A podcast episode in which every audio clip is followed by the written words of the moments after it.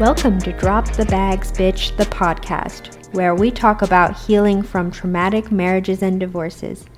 I'm your host, Melinda Gerdung, certified life coach, domestic violence survivor, and the divorce coach for women who want to get over their ex and live their best life. Hey, my friends, how's it going? So, there's a little bit of a phenomenon that happens as you begin to come out of a toxic or an abusive relationship. And as you begin to come to terms with the abuse that you endured in that toxic relationship, you might find that at some point you become very angry. And I just wanted to let you know that this is so normal. And unfortunately, our society as a whole really frowns upon anger. And so we're often in a hurry to like get rid of it, and we feel like it's a bad thing to be angry.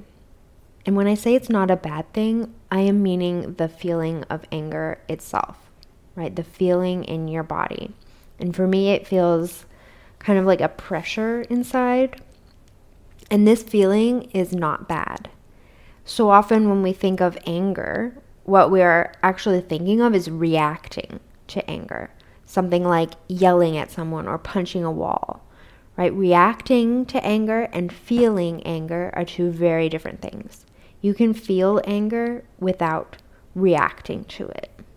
Anger itself is not a bad thing, especially the anger that comes to you after you've come out of that denial about your own abuse. That anger is a sacred thing. That anger is your ally. That anger can help you cut off people and situations that are no good for you. And that anger can help you make the changes that you need to make in your life. That anger is coming from the part of you that loves you, the part of you that cares about what happened to you, the part of you that knows you deserved better. It's a beautiful anger. In every abusive scenario that I've personally encountered, there has been an anger phase for me. After I left my abusive ex husband for example, the anger is what helped me not go back.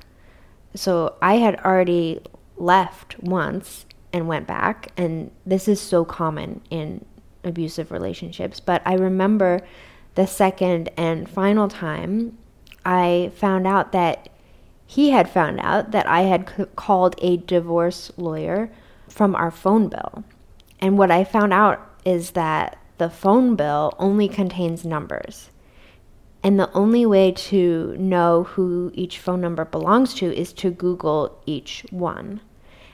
And so finding out that he literally went through our phone bill and Googled every number that my phone was in contact with put ice in my stomach. Like it enraged me. And that anger helped strengthen my resolve. That anger kept me safe. And it doesn't last forever. I'm not angry about it anymore, but it did serve a purpose. But I do know that the anger can feel like a lot.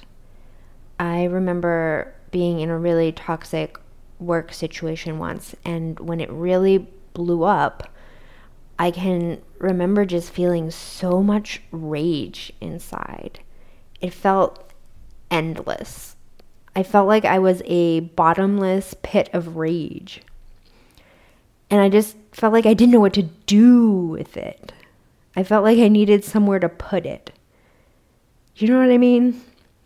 And so if you find yourself feeling like this, I'm going to give you a little exercise that you can do to help with putting it somewhere.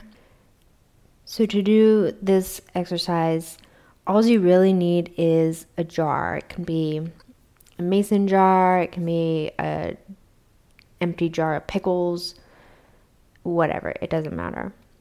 And if you want, you can put some things in a jar. You put like dirt or rusty screws, nails, something, whatever, gross.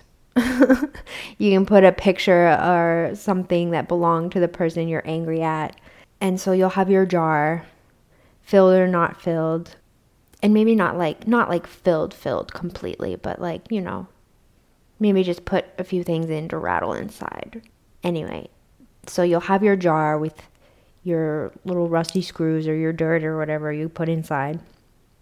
And you're going to take your jar and you're going to like shake the jar and scream at the jar and just like feel all the anger and just imagine the anger coming out of you and going into the jar. And you're just going to channel every bit of anger and rage you have into this jar and like scream at it, shake it, whatever. Just put rage into the jar.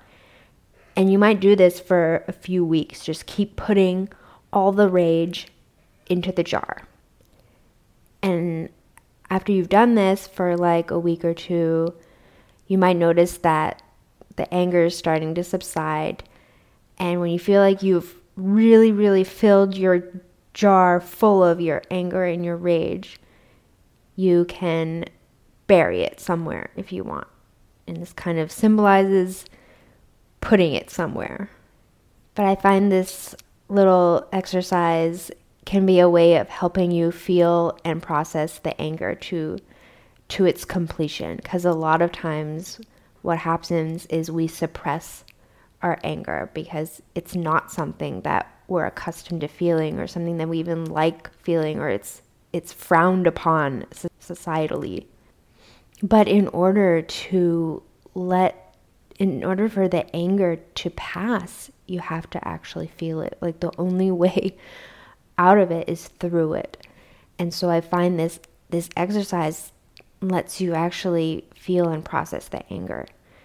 And what you will likely find once the anger has run its course is that underneath that anger is grief. Grief for what you feel like should have been, grief for the time you lost, grief for the dead dreams. And once you reach the grief phase, there is a podcast episode for that too.